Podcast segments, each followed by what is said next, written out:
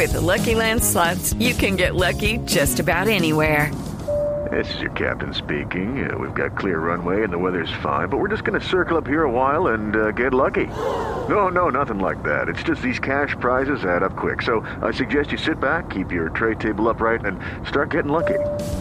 Play for free at LuckyLandSlots.com. Are you feeling lucky? No purchase necessary. Void where prohibited by law. 18 plus terms and conditions apply. See website for details. Mire, me moría por contarles esto porque ya se aproxima la fecha y es que Hugh Jackman está recibiendo las preguntas de todos los que tengan inquietudes sobre la nueva película de Wolverine. Y esto lo va a hacer a través de Twitter, arroba real, real Hugh Jackman o arroba Wolverine Movie, utilizando los siguientes hashtags. Eh, numeral o etiqueta Ask Hugh y etiqueta de Wolverine. Usted a través de esas etiquetas y en esas cuentas que le acabo de dar hasta el 2 de mayo, o sea, hasta el jueves, tiene plazo para preguntarle lo que quiera de la película al protagonista, a Hugh Jackman, y él le va a contestar a través de Twitter. ¿No le parece lo máximo? Sí, Mira, dignísimo de retweet. ¿Algo digno de retweet? Mire, digno de retweet el Huffington Post que va a lanzar este año. Me, me cuesta pronunciar eso. Huffington Post. Sí. A mí, ¿sabe qué me cuesta pronunciar? Huffington. Gangnam Style. Gangnam Style. Gangnam. Huffington, Huffington, Gangnam. Huffington. Bueno, el Huffington Post va a lanzar un nuevo portal. Esta vez lo va a hacer en alemán.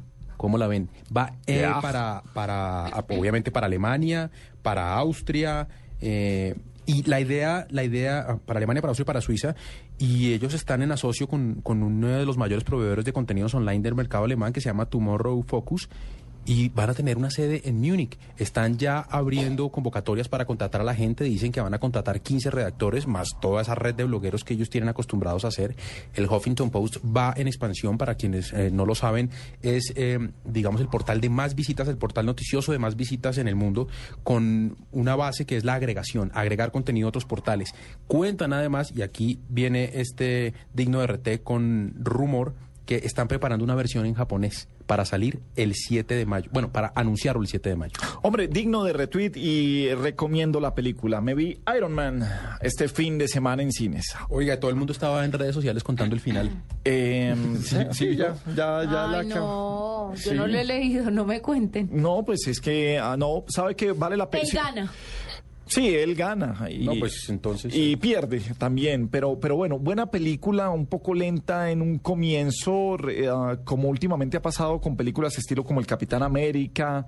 eh, Se demoran un poquitico en arrancar, pero de resto creo que lo atrapa a uno, es bastante divertida. Fue la película más vista en el mundo este fin de semana, la de Iron Man. ¿Es en 3D o algo así? Es en 3D, sí. Vale la pena verla. Vale la, sí, en 3D o, o como quiera, pues eso del 3D No, es que ya. eso es un gallo adicional Eh, chévere. sí, sí, hace parte. Pero buena película para los que amamos eh, las tiras cómicas. Ver a los superhéroes en carne y hueso, yo creo que es fantástico. Vea, pues. Pero yo me quedo con la primera Superman, señores.